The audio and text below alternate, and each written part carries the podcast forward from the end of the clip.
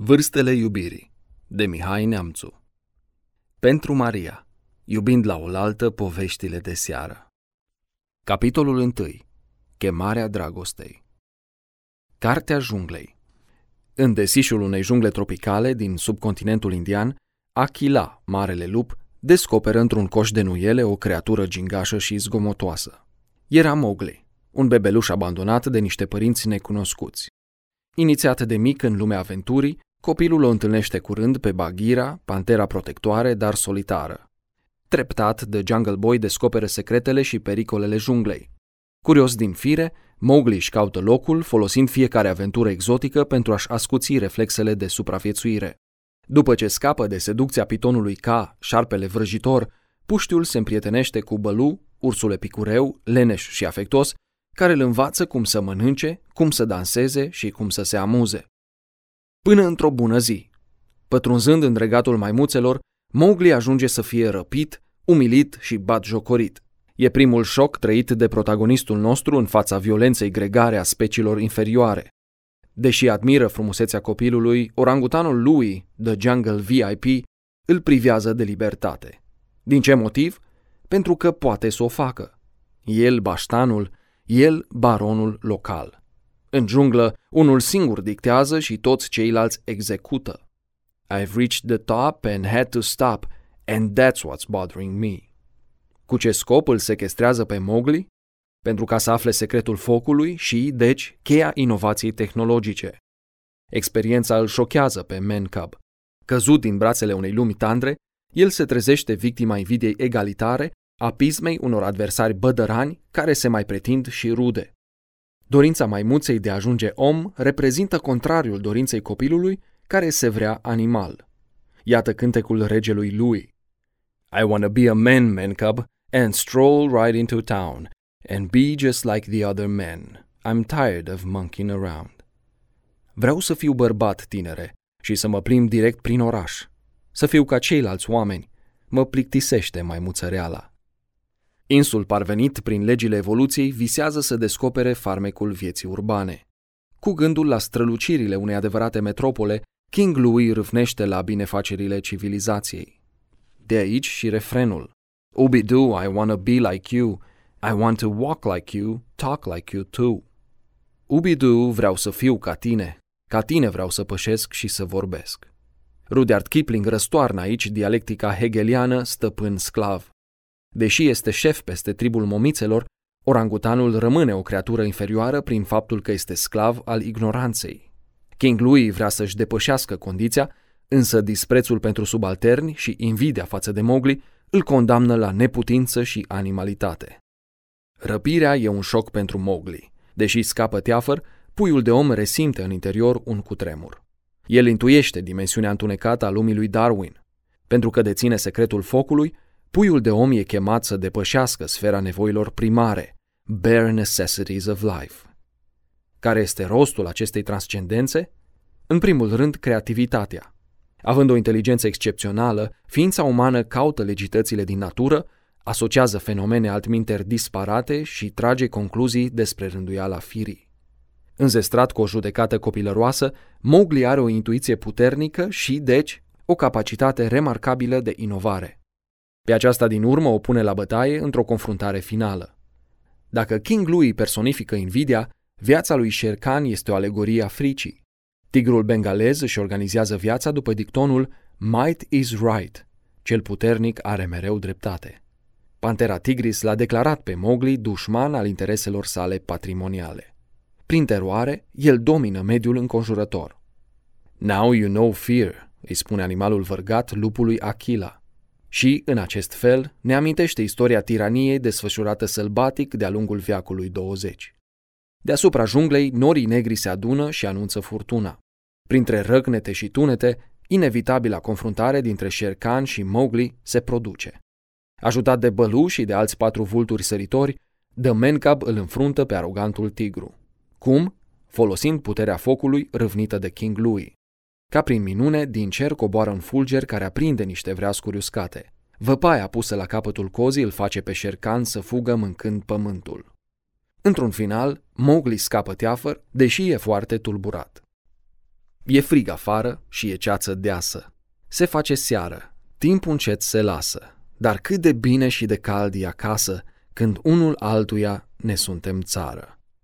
Ana Blandiana Mowgli și Shanti Când s-a apropiat de hotarul morții, Mowgli a realizat că jungla nu este o vacanță perpetuă, celebrarea unei joa de vivră în compania simpatică a lui Bălu. În fapt, jungla se compune din isteria maimuțelor conduse de un despot parazit, din brutalitatea unui dictator cu haine vărgate, din trădarea unei haite de lupi tineri, nesăbuiți și avizi de putere, din pofta necrofagă a șacalului Tapki, care mănâncă până și carnea putrezită. De unde și observația lui Kipling, citez, Madness is the most disgraceful thing that can overtake a wild creature. Închei citatul. Jungla, pe scurt, e o junglă. În marșul lor soldățesc prin savană, elefanții nu i-au putut raporta colonelului Hati existența unor grădini, parcuri, biserici sau biblioteci. Jungla nu derulează serate muzicale, șuiete literare sau programe artistice pentru îndrăgostiți. Jungla nu cunoaște nici instanța morală a iertării între cei separați, certați ori divorțați. E și motivul pentru care, în relatarea lui Kipling, Mowgli îl ucide pe Sherkan, în timp ce Achila moare sub atacul unei haite de câini sălbatici. Privită din orice unghi, jungla rămâne universul pulsiunilor primare, unde libertatea de alegere n-a fost încă inventată. De ce a plecat așadar Mowgli de lângă prietenii săi? Pentru că, ajuns adolescent, inima i s-a schimbat. Cum? Întâlnind o fată, tânăra misterioasă de la marginea pădurii. Înainte de scena finală, Bălui declară lui Mowgli, Nimeni și nimic nu va rupe legătura noastră. Când o voce suavă se aude din depărtare, My own home, my own home, my own home, my own home.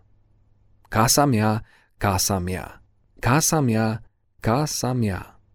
Uimit de noua priveliște, Mowgli întreabă, ce e aia? Bălu răspunde, uite de chestia asta, nu-i nimic decât o bătaie de cap. Ursul se teme de necunoscut și caută să-l oprească pe Mowgli de la contemplarea minunii. Baghira, din potrivă, îl încurajează să o privească. Copila fredonează mai departe melodia. Father's hunting in the forest, mother's cooking in the home. I must go to fetch the water till the day that I am grown. Tata vânează în pădure, mama gătește acasă. Eu trebuie să aduc apa până am să cresc mare. Vrăjit de frumusețea feminină, naivul Mowgli cade din copac direct în lac. Shanti râde și îl privește cu subînțeles. Pentru un scurt răgaz, fetița s-a îndepărtat de casă pentru ca să-și umple urciorul cu apă limpede și curată. Dă-mi să beau, i-ar fi putut spune Mowgli. Inima neprihănită e oglindită pe frumusețea chipului feciorelnic. Shanti se întoarce spre vatra satului, dar scapă intenționat cofa din brațe. Inevitabilul se produce. Puiul de om pășește în lumea iubirii. Văzând cum dragostea se înfiripă, Baghira face pasul înapoi. Nu și Bălu care strigă. Mowgli, haide, vino înapoi! Într-un târziu, pantera singuratică și ursul burlac recunosc faptul că umanitatea lui Mowgli are trăsături fundamental diferite de orice altă creatură a junglei. Prietenii adevărați și respectă dorințele intime. Asemănătorul trage la asemănător. Regele Universului nu este nici orangutanul lui, nici șarpele K sau tigrul Șercan, ci o trestie gânditoare. Când încetează să-l mai imite pe ursul Bălu, Mowgli resimte făgăduința iubirii în zorii civilizației. Nu e o întâmplare, ci un eveniment. Despărțirea produce o ruptură de grad ontologic. În loc să înmulțească talanții, jungla i-ar fi îngropat. Casa tânărului nu putea fi într-o scorbură, ci acolo unde Shanti, dragostea lui, a ales să stea, într-un spațiu al intimității și al ospitalității. Închizând ultima pagină din Cartea Junglei, Mowgli a deschis, fără să vrea, Cartea Nunții. Then I will have a handsome husband and a daughter of my own, and I'll send her to fetch the water. I'll be cooking in the home. Atunci voi avea un soț drăguț și o fică doar a mea, și o voi trimite să ia apa, iar eu voi găti acasă. Îi trebuie unei mame aproape 20 de ani să facă dintr-un copil un bărbat, iar apoi vine o femeie care, în 20 de minute, face din bărbat un nebun. Robert Frost Intermezzo Dorul de veșnicie Suntem într-o duminică răcoroasă când razele soarelui scaldă într-o lumină roșiatică breteaua de copaci a orașului. Mirele și mireasa pășesc spre o biserică de piatră, acolo unde alaiul de prieteni îi așteaptă cu zâmbete, flori și aplauze. Părinții fetei admiră eleganța costumului de ginere, iar părinții băiatului laudă rochea albă a norei. Privirile tuturor se îndreaptă spre altar.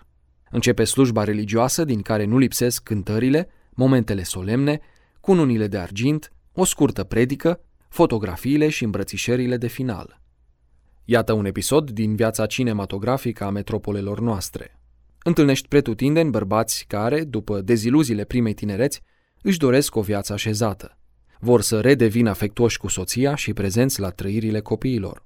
Impulsurile sexualității decerebrate lasă loc unei vieți calme, senine, împăcate. Pe fundalul acestei însoțiri se aude vocea artiștilor care cântă dragostea. I'll always be true, so please love me do. Așa glăsuiau The Beatles în anii lor de glorie. Gonna give you sweet loving, gonna give myself too. Promiteau nemuritorii de la ABBA. How deep is your love? se întreabă astăzi Calvin Harris, faimosul DJ multimilionar. Iubirea este reperul inconturnabil al vieții noastre într-o lume plină de aproximații și tocmeli neguțătorești. Chiar fără să vrem, atribuim experienței erotice o intenționalitate sacră. În tot locul și în tot ceasul, iubirea e permanent dorită și niciodată posedată, mereu râvnită și rare ori câștigată. Chiar și atunci când fericirea ocolește casa vedetelor, iubirea domină registrul muzical al lumii contemporane. De ce? Romanticul german Ludwig Tieck avea un răspuns. Pentru că în sunetele dulci, iubirea gândește. Declarațiile de amor se revarsă într-un tremur de nesațiu și fior nedeslușit. Visul, vertijul, gelozia, lacrima și frica sunt manifestări ale iubirii pasionale. Niciodată un îndrăgostit nu-i va spune alesei inimii sale, te iubesc relativ. Frica de superficialitate ne face să căutăm o trăire extatică, plenară. Despre dragoste vorbesc și păcătoșii și sfinții. Ascetul retras în contemplație, dar și un gigolo cu privirea goală, ca ochii unui pește. Drogați cu afrodisiace și iluzii vulgare, crai de curte veche au cearcă neadânci și regrete neconsolate. Sufletul obosește ascultând notele false și asurzitoare ale vieții de noapte. Doar fiul risipitor, întors din tărâmul destrămării și al neasemănării, va înțelege că pe cât ești de dăruit, pe atât ești de iubit. Iubirea este un operator central în libajul civilizației noastre. Dincolo de pustiul inimii și flecăreala minții abătută de idolii cetății, oamenii caută mai departe frumusețea care, în cuvintele lui Platon, trăiește de-a pururea, nu se naște și nu piere, nu crește și nu scade. Mergând pe urmele unor adolescenți ca Mowgli și Shanti, milioane de cupluri, să-i numim oare idealiștii pragmatici ai mileniului 3, doresc să-și unească destinele pentru totdeauna. Bărbați șarmanți și femei frumoase, inși bogați sau oameni săraci, amanți materialiști ori ființe spiritualizate, firi simple și cupluri sofisticate, copii fragezi sau adulți răvășiți de cumpenele vieții. Toți vrem să trăim miracolul însoțirii. De ce oare?